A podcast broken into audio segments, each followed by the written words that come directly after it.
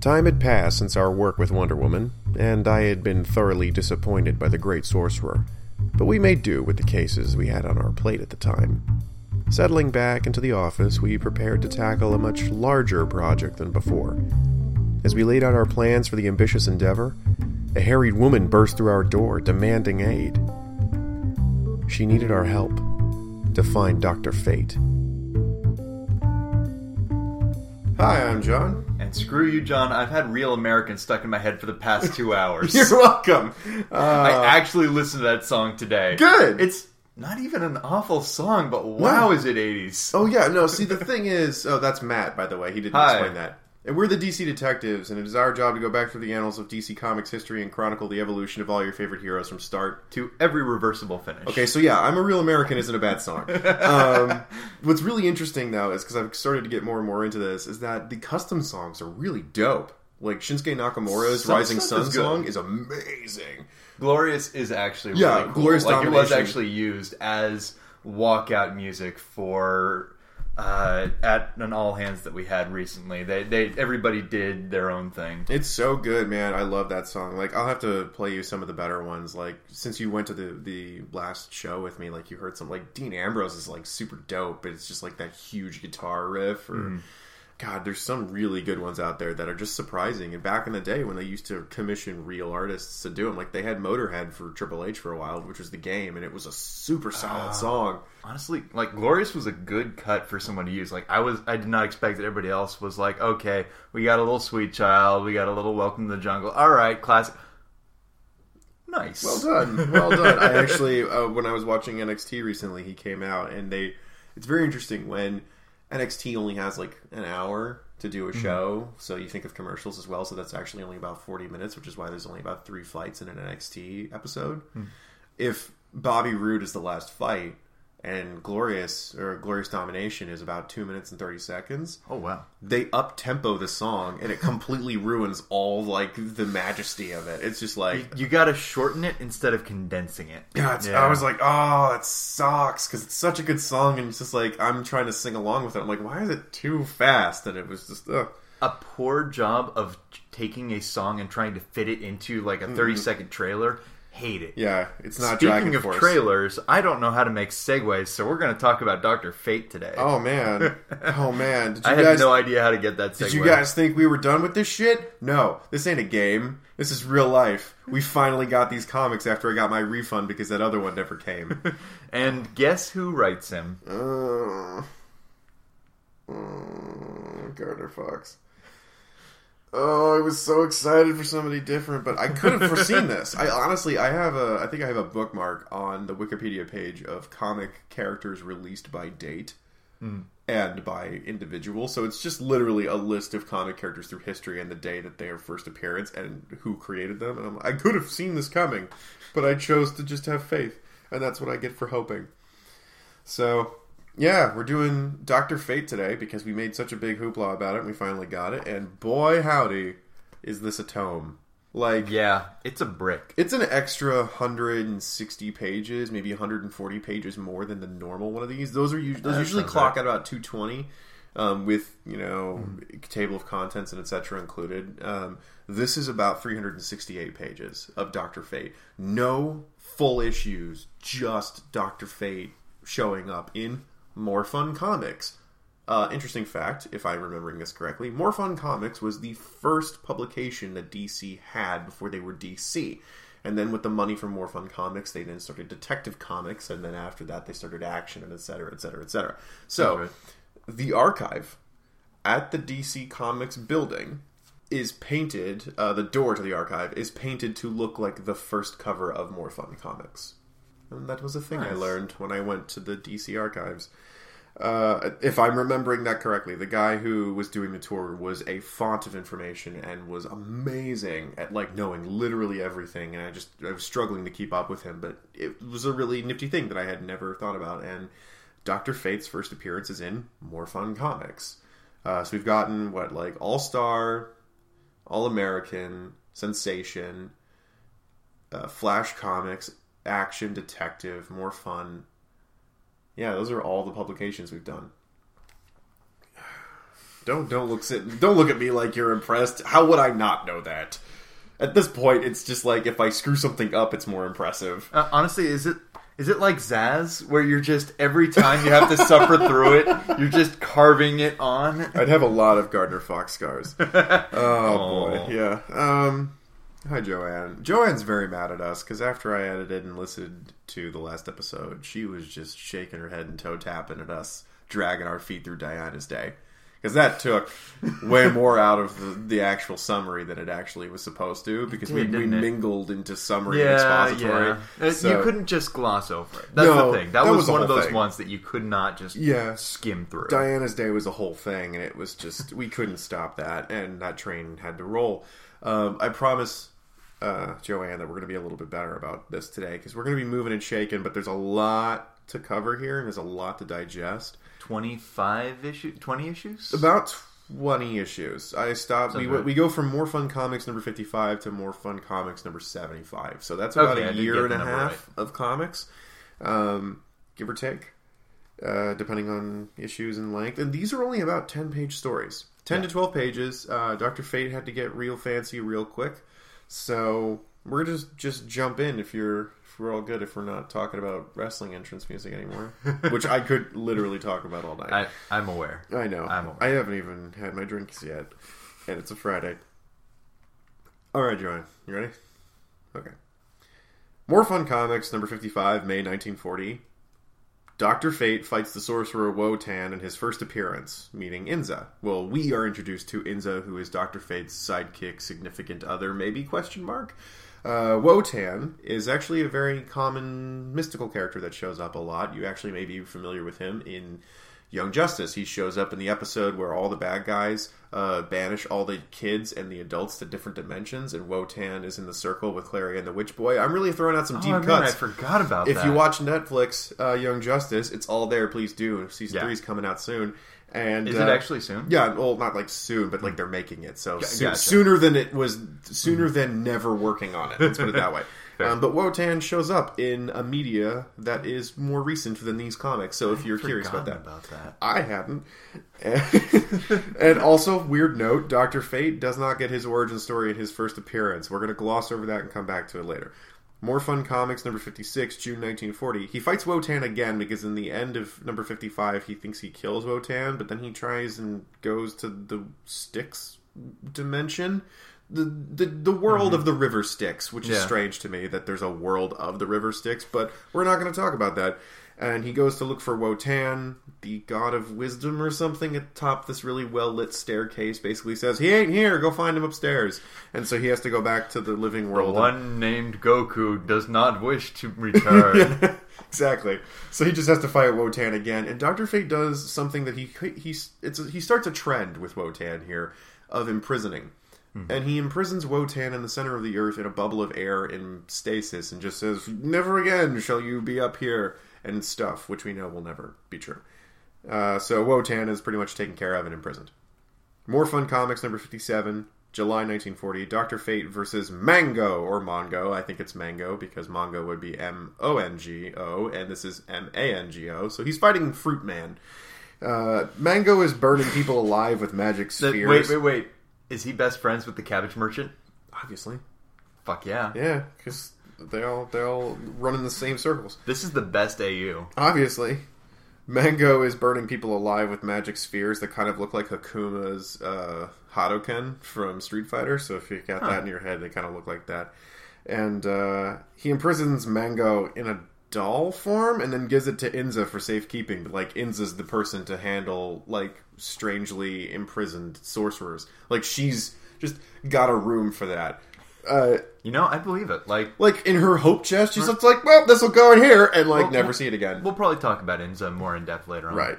More Fun Comics, number 58, August 1940. The first appearance of the Tower of Fate in Salem, Massachusetts. Dr. Fate kills a sorcerer who finds the Book of Thoth and a bunch of fish that get turned evil and some trees that get brought to life and stuff. It's really complicated and stupid. Bottom line, the sorcerer finds a magic book from Atlantis, and Dr. Fate says, not today, Satan, and just kills him.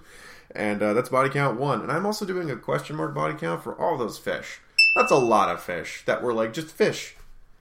To be honest, like, as a general rule of thumb, assume that the bad guys die. Like, all or most. Anything that we don't describe as explicitly human and is not the primary and is the primary antagonist or minions usually gets killed. Die. Yeah.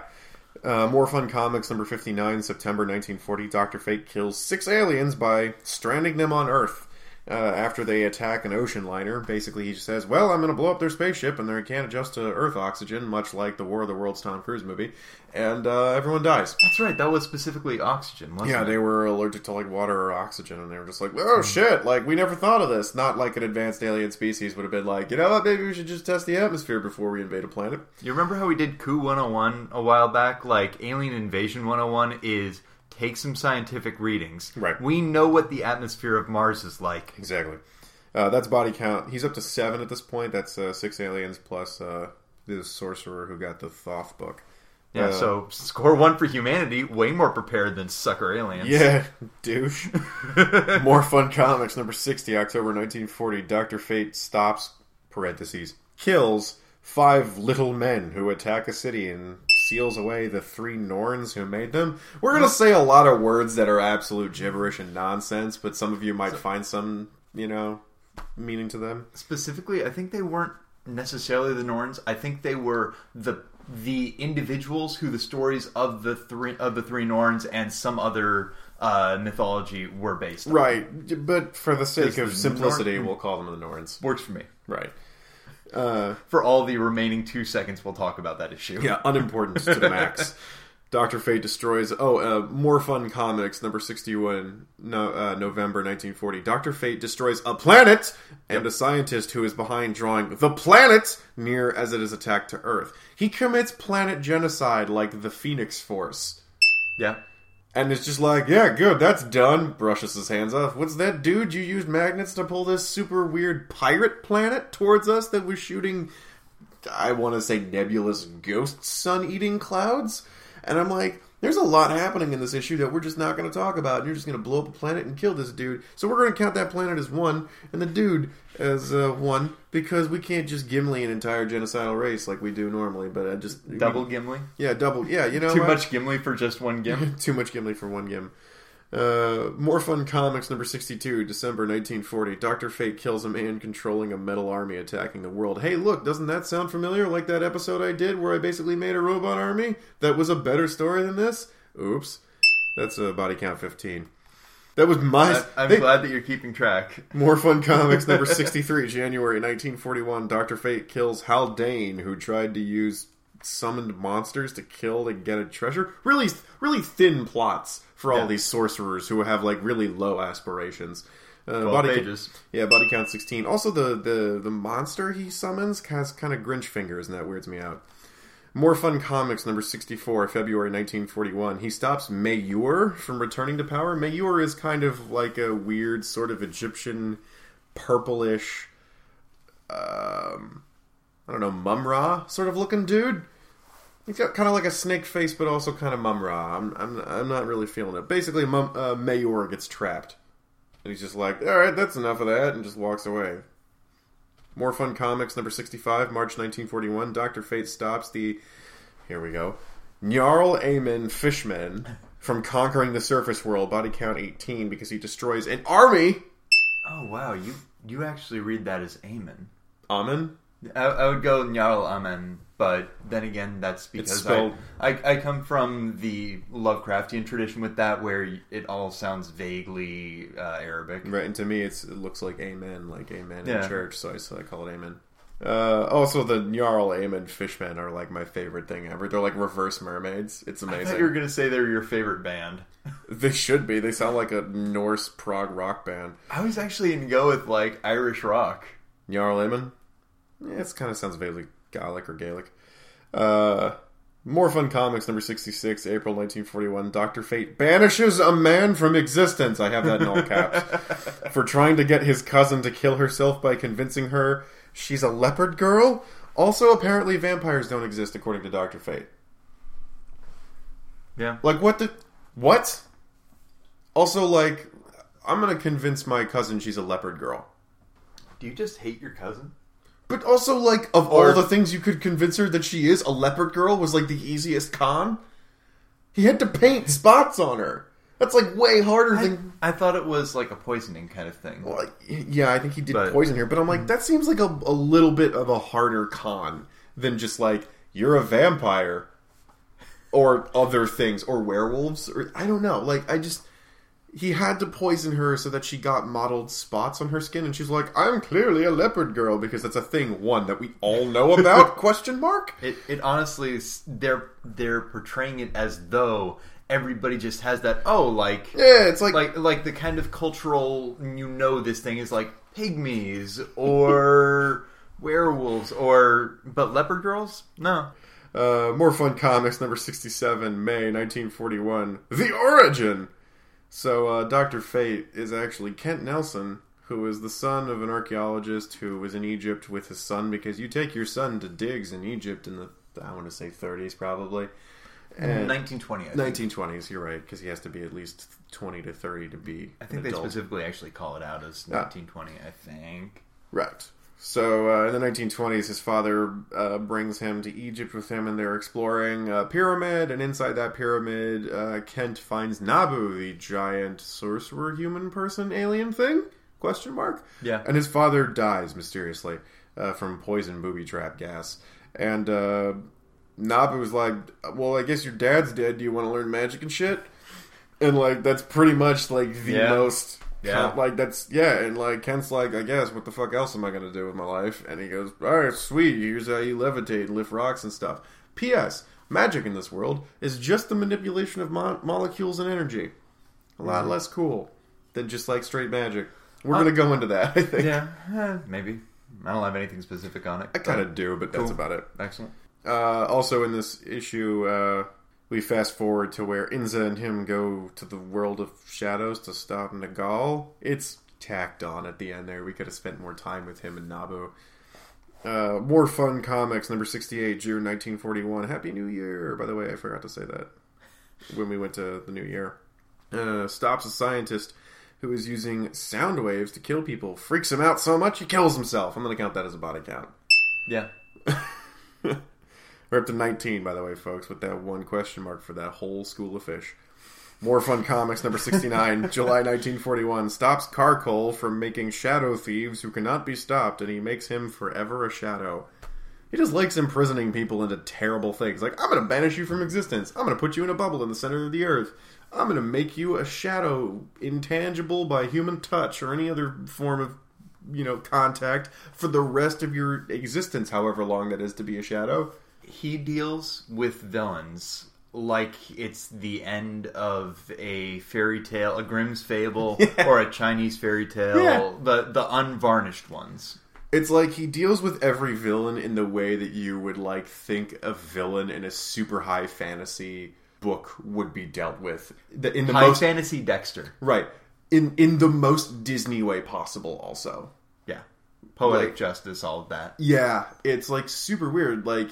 This is how you would imagine they would deal with Sauron if he were, like, a person again. Just like, no, I'm back into the ring with you. Or, like, some stupid crap like that. And you're just like, bro, this is like a low-level criminal. Like, you can't be doing, like, existence banishment for guys like this. That's like the end of Aladdin. Yeah, it's like the end of Aladdin on all of these guys. Everything that goes with it. Yeah, it's... Oh, man, I need to rewatch that. Oh, God. But it's like some harsh punishment for some, like, low-level crime dudes. It's really maternal-ass shit. Yeah. Like, I'm not sure. Wotan. I'll disagree with you about the low-level criminals. Wotan, not so much, yeah. I don't think any of the actual, like...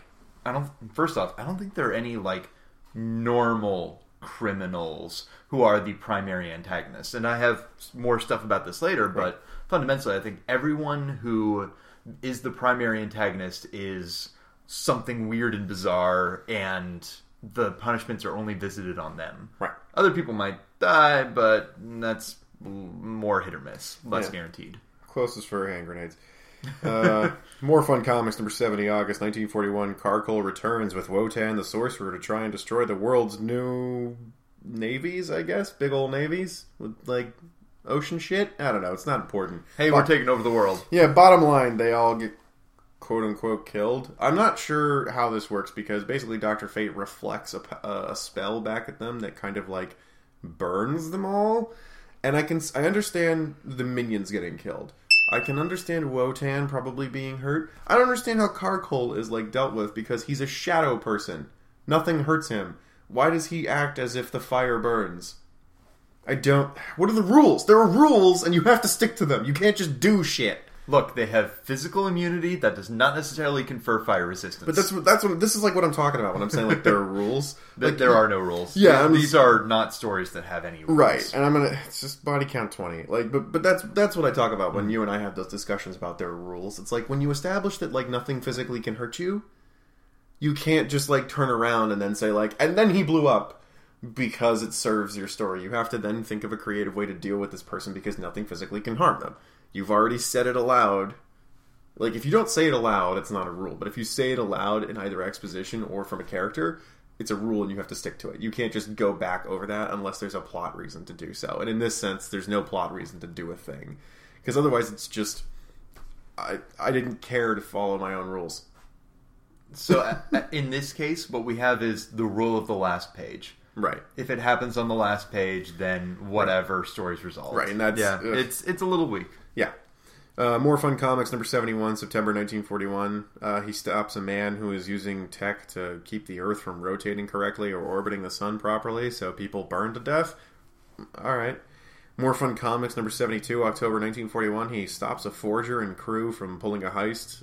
Also, Dr. Fate now has a sweet half-helmet for reasons unknown to anyone other than Dr. Fate.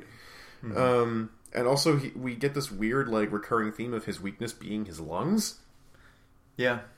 Yeah. I have notes about that. More Fun Comics, number 73, November 1941. He fights against Mr. Who and his Z solution, which allows him to basically adapt to all situations. So Mr. Who basically has any power he needs. And he is evil Teddy Roosevelt. Right, yeah. He's evil. Yeah, he's evil Teddy Roosevelt.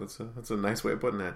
More Fun Comics, number 74, December 1941. He continues to fight Mr. Who seems to have suddenly realized he could impersonate anybody he desired. Like, that was a thing. He just was like, oh yeah, I can, like, turn into people. Secondary mutation. Yeah, it was super weird that suddenly he was just like, I'm going to use this serum, this solution to, like, be really good at crimes. And then it just occurs to him, like, oh, I could just be mayor. Oh, I could just be president. It's like, that wasn't the first thing you figured out that you could do? Was Neo, like, the first thing you didn't try flying right away? Yeah. Yeah. Oh, boy. More Fun Comics, number 75, the last issue. January 1942. Happy New Year. There, I did it on time that time. He proves Inza's friend innocent by catching the real murderer in his trial. Those were some lame anticlimactic stories at the end there after, like, Karkul and Mayur and Mango. Alright, so that's the end of the summary. Not a lot happening. A lot of just... stopping people from doing weird things. I have a couple notes here about his powers and etc. Powers. Dr. Fate is seemingly invulnerable physically to anything unless it enters his body. So I get the impression that his physical outer... let's say his skin or his outer form seems to be comprised, more so in Gardner Fox's words than ours, of mostly energy, which allows him to absorb most attacks and be... pretty much, for lack of a better term, invulnerable. He also seems to be immortal, because he says he's been alive for a long time. I'll get into that, because that's a thing that goes into further versions of Dr. Fate that I have to bring in to talk about some things. Yeah. I'm happy saying that he is immortal now, though. Yeah, he is immortal now. And also, it seems like the weakness is his organs. Like, the second you get just inside his body, he's, like, done. His powers seem to be centered around manipulating the molecules and energy and atoms of things around him, which is, like, the weakest science-y magic I've ever heard.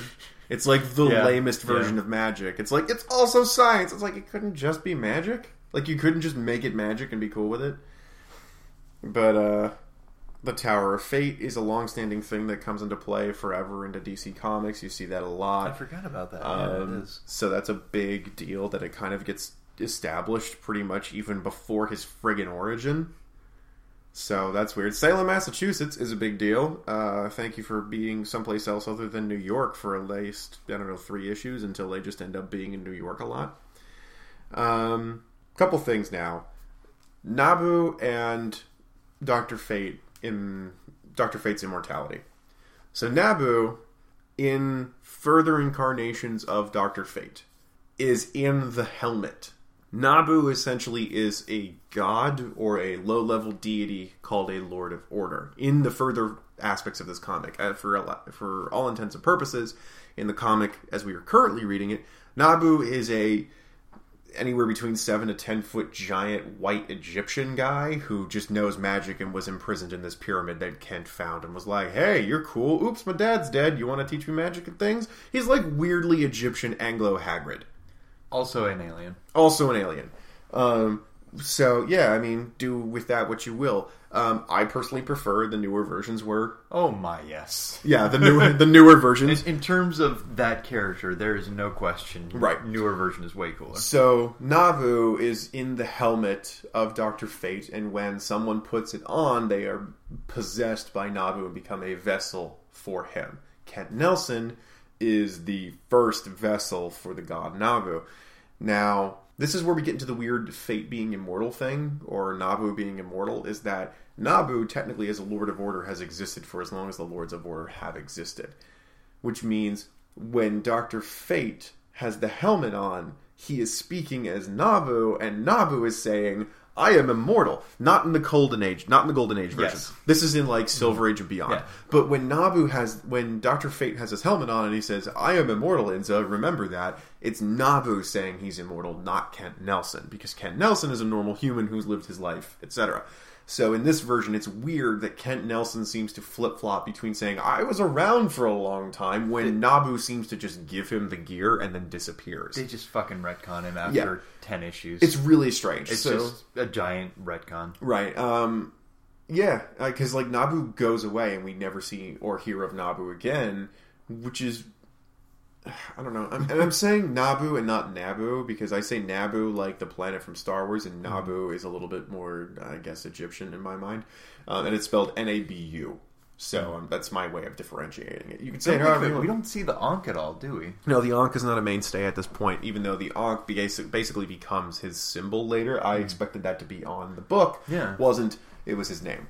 So that's kind of a weird sort of like, in the future, this will be a thing situation for you. So Dr. Fate is technically kind of a weird version of, God, what's the Marvel equivalent? The Phoenix Force. Yeah.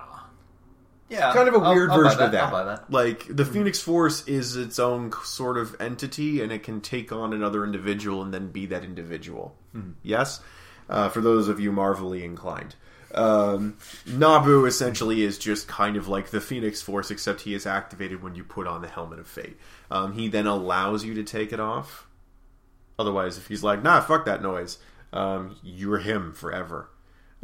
Watch the show Young Justice, and you'll see an exact microcosm of this entire thing that we're talking about. Very good episodes. Nabu is really well depicted in that series. But that's Dr. Fate. I believe we have some probably cross points about Inza. I'll go into a little bit of a explanation of who Inza is, and then you can say whatever notes you have. Mm-hmm. Inza is, I really thought Joan was the weakest sidekick we'd ever seen. But Joan at least has a job. Inza seems to solely exist to be in peril for Dr. Fate to then find and then get involved. She doesn't do anything other than be at high society functions or in the line of fire that then her going, Fate, Dr. Fate, or like thinking about wanting Fate to be around. Mm-hmm. And then he shows up. And that's kind of her only function here, is to be this weird... It is the closest thing to a Golden Age mystic Doctor Who and his companion. A person who really doesn't do much, but is just there for the ride and along to witness the spectacle that is the character. Yeah. The witness. I will agree with that. I will also say she kind of serves the role of a Ron Weasley. Yeah. The person who is the normie, who can explain things, who keeps track with the regular... I mean... She's the heartbeat. Ron isn't necessarily part of the regular world, but he's part of the world that is regular for these characters. Right. And that's But all the times where Kent says, I should ask Inza, she understands how people work, how normal society works. She'll have heard about this thing.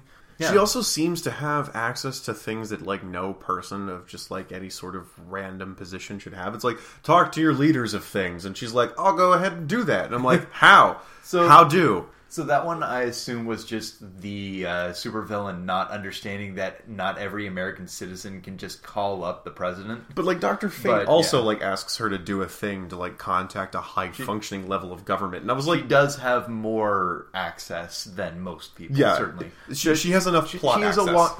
Yeah, exactly that. She is a plot device. Right. 100%. She has... I call her powerless, not because she's weak necessarily, but because her power is entirely dependent on what the plot needs her to do. Okay. So I'm actually going to say something weird for Gardner Fox. Ooh. This was pleasantly inoffensive for me.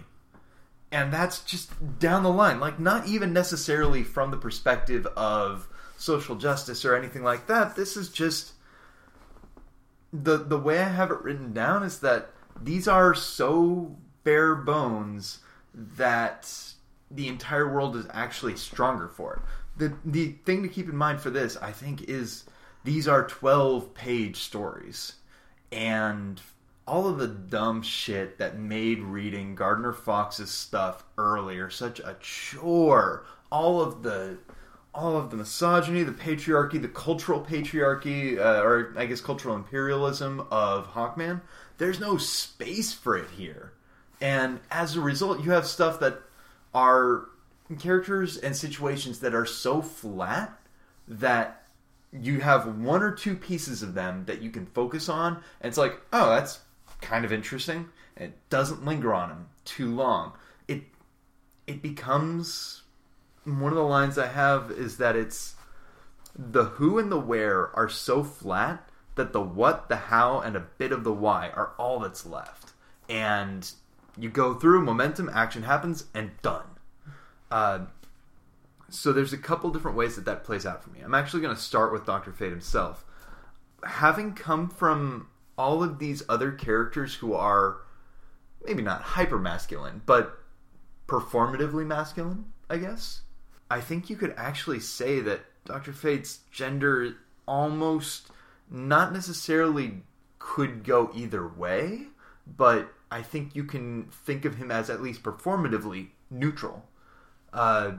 His interactions with villains are a little bit rugged mainly, and specifically just... honestly, most of the interactions aren't even that. It's when the requisite fight sequence happens in the issue. There's always one sequence where it's like, punch, punch, punch, punch, punch. All right, move on to the rest of everything else. That happens in every single issue. To that point. Mm-hmm. For a Sorcerer Supreme, he sure punches a lot. Yeah. Oh, that was it. That's all. It's very clear that midway through the stuff that we cover, there's a major directional shift that plays out in a couple ways where they said very clearly, make him a little bit more human, or at least put the trappings of human on him, and make him have actual fights instead of just fiery magic. It's so funny. Yeah, and I think he's stronger earlier on. I don't think they changed him as much as... the editorial directive probably was, because I think he's still very neutral in a lot of ways. But yeah, that during those sequences, he's doing the Batman, like, oh, 9 pins, guess it's a strike, that kind of stuff. But you don't see it anywhere else. Mm-hmm. So in those situations, he's performatively masculine, but outside of that, he takes a protective role of Inza, but she's not written as I don't think she's written as a damsel in distress. I think she's written as a companion in distress. I think Inza could easily have been any gender. And aside from the little bits where it's like you expect them to be in a romantic relationship, if you remove that expectation, there's nothing there that says they're in a relationship. Like, nothing. Yeah, there's maybe one moment where... she said, like, somebody says something about, like, oh, that masked man, like, or she says something about like wanting to hold someone close, and it's just like kind of forgotten and brushed off by Dr. Fate, who seems oddly asexual. Yeah, honestly, I think not like it being asexual is weird, but it is interesting that this is the first character that you could legitimately say. Even if you set aside the fact that people who are ace are probably pressured by society into performing as hetero or at least sexual, this is a character who could easily just 100%. You don't have to change a thing for Dr. Fate to be ace. Right. And I think that's kind of cool, too. And I think that feeds in more to the version of Dr. Fate that is a god in a helmet. Yes. And who is kind of removed from humanity, and I think that's kind of a neat idea to think about, especially since you were saying before, like, could have been a woman, could have been anything, and that does happen. Like, Dr. Fate can be a woman and can be a man, just depends on who puts the helmet on. Mm-hmm. And I think we do see those, like, reverse echoes of that character in this. Like, I don't think of Dr. Fate as mortal in this. I think, especially earlier on, there's a little bit more humanizing, but by and large, he is an archetype of and a momentum and a force. Like, if what we've talked about Superman being a non-mortal character, being a set of actions, this is what happens when you have that same sense of character as actions, as force, taken away from authoritarian make the mortal world better thing and say protector against external threats, the other, the alien other, and he is just a force.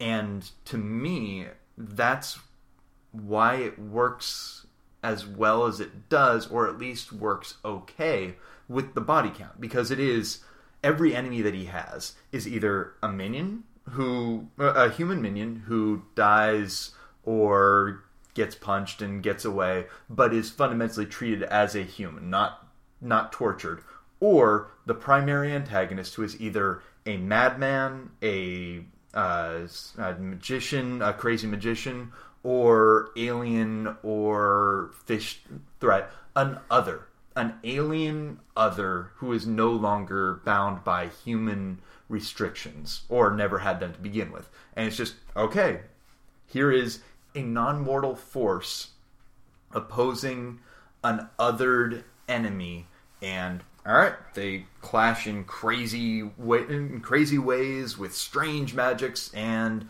the loser gets cast into the earth forever. Yeah, it's like King Kong fighting Godzilla. There's no real mortal stakes. Yeah. They're just two big monsters fighting each other, and it's just a fight of two equal forces that are beyond human comprehension. Exactly that. They are not acting within a human space. They're just acting in a space that affects humans. Except for maybe Hal Dane, who's kind of a dick and trying to summon things from like another world or some shit. Yeah, there's that little bit of, but even then, he's starting as a mad scientist, right? Yeah, no. Some of these people. There's a couple. Oh, so Karkul is the guy who turns into the shadow thing. Hal Dane is the guy I think who actually tries to turn his cousin into a leopard person. Oh yeah. Okay, that's the one story that is kind of almost a Batman story. Why think about it when I have notes? Also, again, someone did a friggin'. I saw a note for this where they mentioned, "You're Inza, right? I've seen you in Dr. Fate." Shut up, Gardner Fox. Oh, I can beat that.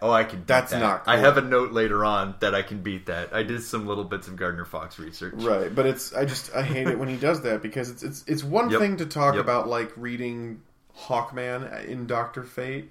It's another thing to talk about reading of the character in a comic, which then makes you think, like, are there people writing comics about these people? And that bothers me. I can beat that. Right. I'm going to blow your fucking mind. I got to find this Hal Dane thing now, because it's driving me crazy.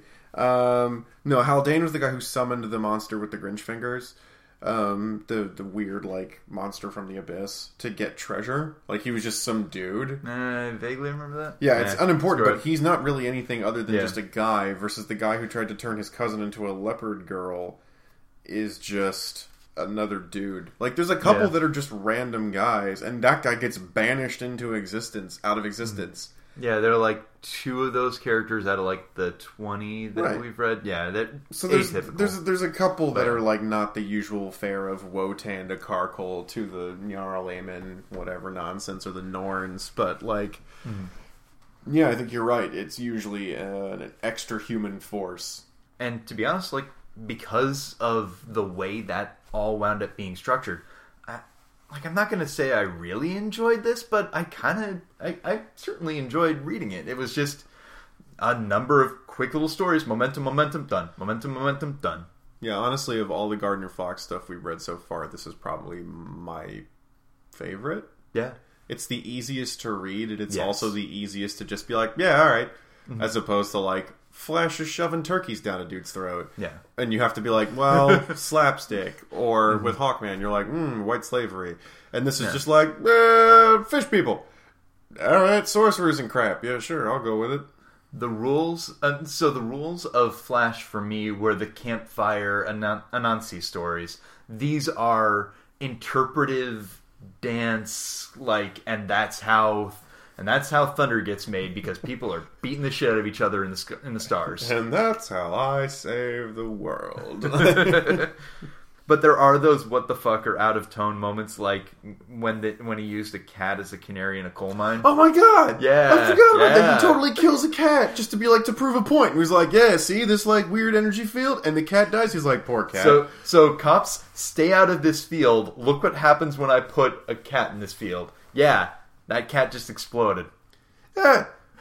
That's messed up. Yeah. Because everything else I can kind of roll with. It's super out of character for him. Yeah. It just... To just, like, sacrifice any sort of life for the sake of, like, a demonstration. Yeah. There are so many things that he could have done, but whatever. That was one of the few bits that just... No. Also, I think the phrase that I wrote down for Fate and Inza's relationship was, no time for love, Dr. Jones. Yeah. No, it's just that they really don't... It's not that there is no time, it's that they make zero time. It is not something that Gardner Fox spends any time on. Ain't nobody got page length for that. It's the last two panels of every one of those issues is him flying away explaining something to Inza. Done. So the other bit that's surprisingly flat is... Well, two other bits, actually. The first is a sense of place. There is no sense of place except for the weird places that are introduced, like the other planet, and even then he kind of goes there very briefly. The city is just a city. Salem is... We just see the tower. We don't even get a sense of the tower as a place. It's just, oh, Inza's here. I have a brick wall tower. There is no door. There's no lingering on it. And the fact that there's no sense of place there... kind of makes it easier for this next point. There's no traveling somewhere and having it be othered. The thing that I come back to is the magic and the places and the enemies are just that.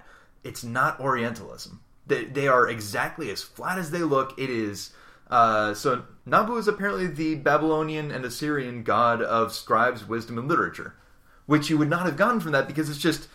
And here's a character who is obviously wise, so there's that little bit of inspiration, and that's the extent of his involvement with the historical character. You have the hordes of sticks. It's like, okay, so sticks, we've got dead people, and a boat, and the Grim Reaper. And that's the extent of it.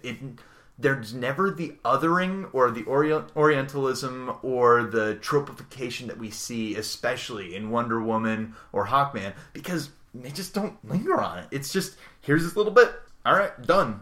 Even the weirdly different sorcerers from, like, other disciplines or eras are just look like dudes with different skin colors and no weirdly caricatured features. Yeah, there's no Street Fighter here. Yeah. What else did I have? That's a good way of putting it. Yeah. And they've got the priests of Zoroastrianism, briefly mentioned. Done. That's it. All right. That's it. All the big stuff. I have little things. Do you have any other big stuff? No, sure. Hit us with them. All right. So, the lettering sin. Yeah. So it is specifically the issue that has the origin story. In E's and F's, the middle line is twice as long. It is horrifying. I'm absolutely going to put this in the visual companion. It is abysmal. It hurts. And it just looks so weird, too. It wastes space. And honestly, the justification throughout this, the amount of space between words is just abysmal. It honestly looks like they put in word bubbles and then said, how do we fit the words into all this extra space? Like, throughout. The lettering is always going to be bad at this point in time, but it was especially bad in this volume and that specific issue. I would not say bad. I would say more non-standard. Because there's no standardized form, because they're all doing... Like, bottom line, Howard Sherman, who's doing the art, who I'm assuming is also doing the lettering, they can't all be jams, like, but because everybody's doing it differently and by hand. There's no also probably standardized version of doing comics lettering, so they're all probably just doing it at the same time, going like, oh, do you do your E's that way? I'm actually prepared to say that the... Like, setting aside even that one issue with the E's, I'm prepared to say that the lettering... And the spacing specifically in a lot of these issues was bad. Okay, now we're getting into the interesting stuff. So the last things that I have, I thought I had more just random related to that stuff. But everything I've got left is Gardner Fox. So I didn't realize just how prodigious of a writer he was. How much he wrote. It's insane. In addition to comics, like, there's everything else.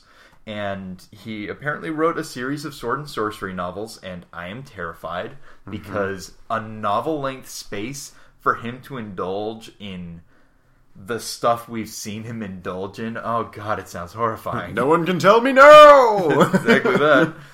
It gets better. So you remember, you know how your bugaboo is... him in self-insertion. Good callback word. I know, it's good, isn't it? But have you ever read the Flash of Two Worlds story? I know of that story. I have seen the cover of the story, and I know that story exists. So apparently, one of the closing bits is Barry Allen saying, I've read comic books about you, written by this guy, or written by that guy, Gardner Fox. No. And I should go and tell him about all of this story so he could write it up. No. 100% Wikipedia says. No. Also... No!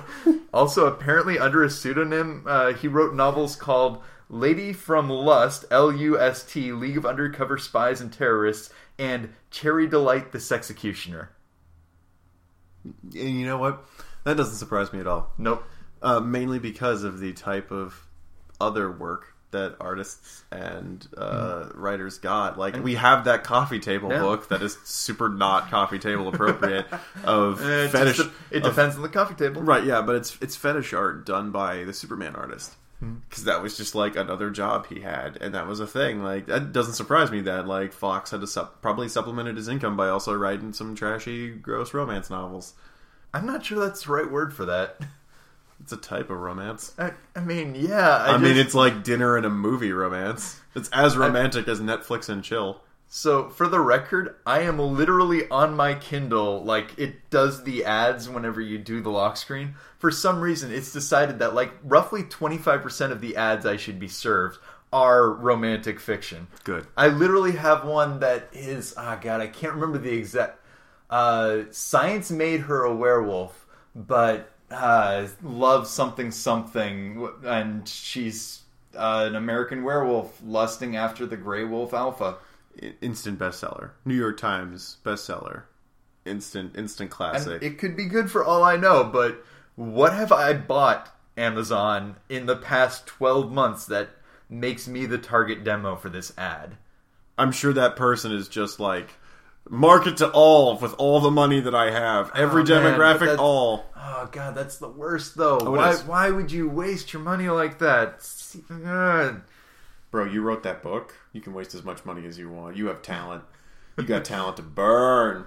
Also, I'll occasionally get stupid thrillers with really bad summaries. Hacking in was easy. Hacking out is even harder. Yes! Yeah, I mean... I don't know if there's much else we can talk about with Dr. Fate as it stands. Inoffensive and not awful. Yeah, this is good. Like, I want to read. You know what? This is something you give to somebody when they're like, but all old comics can't be like Wonder Woman, right? And you're like, you know what? They're not, and this is what all other old comics are like. You know, like all old superhero comics, like in the most generic, non-offensive, non-political way. Dr. Fate and I want to say the Sandman are probably the most non-offensive, pulpy, weird, you know, sci-fi magic comics you can give someone, should you be interested. This is what it looks like when it isn't an exception. Right. It's like, they can't all be Superman, they can't all be Batman, they can't all be Wonder Woman. Here is some super middle-of-the-road shit. Yeah, you are correct, and here's what it is. And it's, like, the closest to this would probably be Green Lantern. Yeah. It was probably the closest, least offensive one. For other reasons, minus the Mexican storylines. Yeah, that one's Green Lantern is closer. He had 2 strikes against him in Green Lantern for Bill Finger. But of all the other Bill Finger works, this one was probably Green Lantern was probably the least patriarchal and offensive because of the way his significant other was and how proactive she was. And then you had Doiby, and then you had. All the other adventures. Honestly, if you were going to give somebody some Golden Age comics to read that you wanted to be the least problematic, probably Green Lantern, Dr. Fate, and the Sandman. Yeah. If you want some pretty solid old school Golden Age comics, this is probably the most Golden Age of all the Golden Age comics we have. Did we just recommend a book that took a month to get to us? No, this one took a week. Okay. The other one never arrived. Well, yeah. So buy from the correct seller on Amazon. It's probably going to be a used copy. Buy this out-of-print book. Yeah, buy this out-of-print book if you're really into it. And we are the worst corporate chills. Oh, man. I mean, the thing is, with a lot of these comics that we've been reading, I mean, a primary amount of the ones that we've been covering, Wonder Woman, Superman, Batman, Flash, Hawkman, they're all very interesting studies in... weird, holy shit, look at how weird and racist the 1930s and 40s were, or like, this is a strange storyline, or wow, Superman's a commie. Like, those are all studies in those bizarre instances. Even Batman is a study in look how weird Batman is. Yeah. Specifically because we live in such a Batman-influenced culture. Dr. Fate, the Sandman, and Green Lantern are pretty solid, just run-of-the-mill. This is your typical superhero serial of just fighting crime, you know, right and wrongs and kicking butt and taking names. And it's nice to kind of see things like that are, for lack of a better term, normal. Yeah. That aren't, you know, pissing us off, that aren't, you know, making us uncomfortable, that are just like, yeah, this was a good comic. Like, we felt probably the same way we feel about Dr. Fate that we did about the Sandman. Enjoyable pulp popcorn reads. I would say that Sandman wins out because it has more personality and it manages to avoid being too rough with that personality. But I will say that Dr. Fate is a smoother ride overall. Absolutely. It's in the same vein and category. So if you're looking for some old golden oldies, probably Dr. Fate's a good bet for you. Since we're doing Dr. Fate again...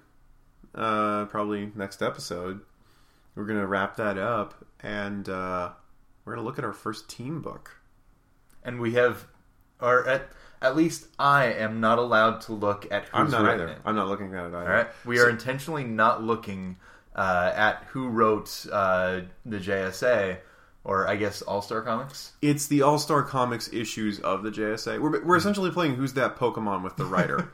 And it's Pikachu. That's so good. But yeah, we're kind of playing a little bit of a game with ourselves to see if we can kind of guess based off the writing. And what's going to happen is we're going to do the summaries, we're going to do our notes, and then I'm going to tell you at the end of the episode who it was. You know, it's going to be funny. I bet it's not anybody we know. I hope it's not. I really hope it's not. Purely for how refreshing that would be, because so far we've only really encountered 4 writers. Yeah. Bill Finger, Gardner Fox. I can never remember which one did the writing of Siegel and Schuster, but the Superman team. And Marsden. And really, there's not a lot of variety in the writers as far as the amount of characters. And granted, I'll chalk that up to... here's a writer's pool. Here are the books you have to write for. Come up with some stuff. I'm waiting for us to get a different writer. And I think to get that, we may have to go to an entirely different company. And I'm excited for when we do that, because that's one of my favorite characters of the Golden Age, and now, honestly, current age, too. And when we go to him, I'm super stoked for all of the shenanigans that will ensue for what is essentially kind of like a Scooby-Doo-esque version of all the nonsense we've been reading. So, we will see you all next time. Thanks for listening, and more Dr. Fate coming up at you. DC Detectives can be found on iTunes and Stitcher. To stay in the know, check out our Facebook, Twitter, and website, as well as our Instagram for up-to-date pictures. Inza's case lit the fire underneath us again. It also made us feel better that the good doctor hadn't ignored us, but was merely missing altogether. He had been lost to the annals of time beneath flashier and more marketable magicians. Traveling to Salem, Inza told us of her adventures with the sorcerer and his origins, and the good deeds that he had done. The more she spoke, though, the more Matt and I realized that we needed to delve deeper into this mystic being masquerading as a man.